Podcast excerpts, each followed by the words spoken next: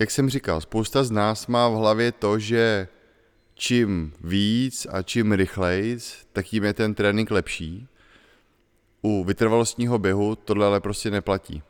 Tam paradoxně platí pomalu rovná se líp. Já jsem František Hanovec a vítám vás u nové epizody Každým dnem lepší. Podcastu, ve kterém se dozvíte, jak díky pohybu, životosprávě a nastavení mysli být zdravější a spokojenější než kdy dřív.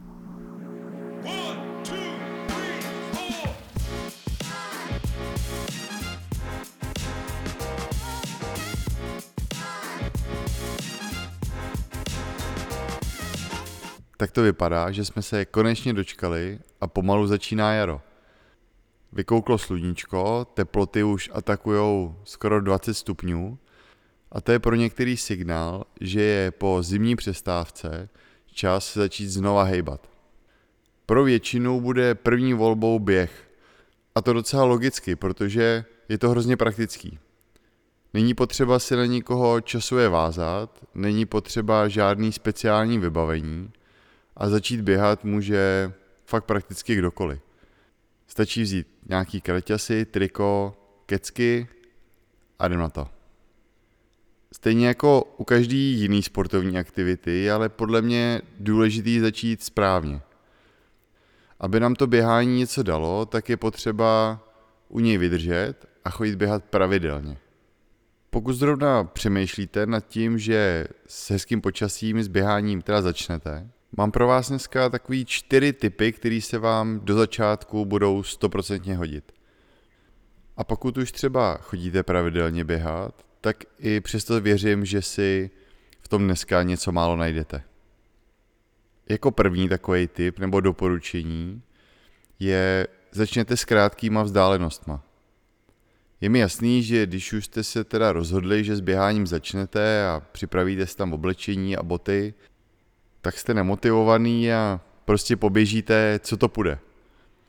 Zkuste tomuhle pokušení odolat a na začátku, klidně takových 3 až 5 výběhů, si dejte fakt krátký úseky, třeba na 15 nebo 30 minut.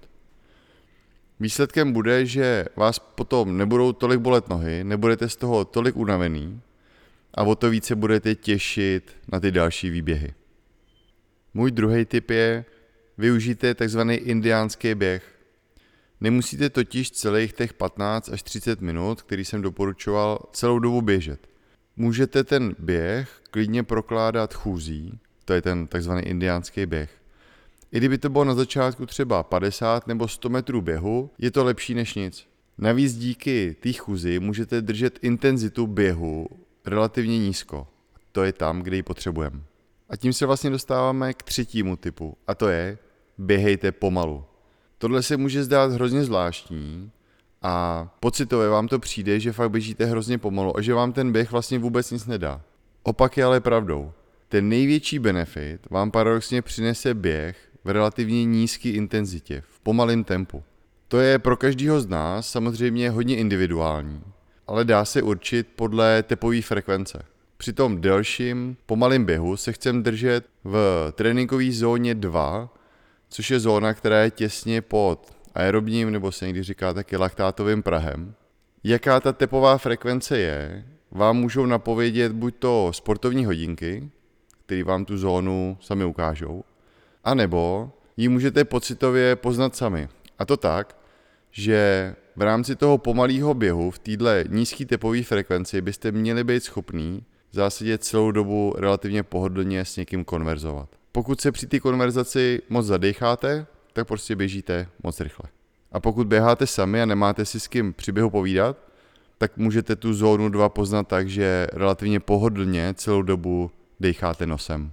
Jak jsem říkal, spousta z nás má v hlavě to, že čím víc a čím rychleji, tak tím je ten trénink lepší. U vytrvalostního běhu tohle ale prostě neplatí. Tam paradoxně platí pomalu rovná se líp. A ten důvod je ten, že čím víc času odběháte v té zóně 2, tím více zvýší vaše vytrvalost, ekonomika běhu, bude se vám líp dechat a postupně to tempo dokážete zrychlovat bez toho, aby se vám ta tepová frekvence výrazně zvyšovala, bez toho, abyste vlastně byli unavený. Mám na vás rychlou prozbu. Pokud se vám tenhle podcast líbí a dozvěděli jste se ode mě něco zajímavého, hodnoťte ho prosím pěti hvězdičkama. Podcast tak zobrazí víc lidem a může tak pomoct třeba i někomu dalšímu. Moc díky a teď zpátky k epizodě.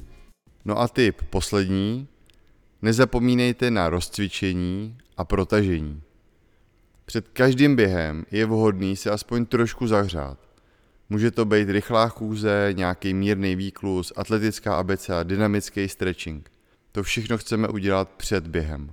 Statický stretching a foam rolling, pokud máte roller, se hodí naopak po běhu. Ideálně ani jedno z toho bychom neměli vynechávat. Já samozřejmě chápu, že to je absolutně nejmí oblíbená část v zásadí jakýhokoliv tréninku. Ale není dobrý to vynechávat. Tak se do toho můžete pustit. Začněte pomalu, ale hlavně vytrvejte. Je lepší jít běhat dvakrát za týden na třeba 20 minut, klidně pomalu a ještě ten běh proložit chůzí, než se jednou za 14 dní zbláznit, vyběhnout na 5 kilometrů a pak se z toho týden dostávat. Tak to je pro dnešek všechno. Mějte se skvěle, nezapomeňte se přihlásit k odběru, ať vám neuteče žádná další epizoda a můžete být každým dnem lepší.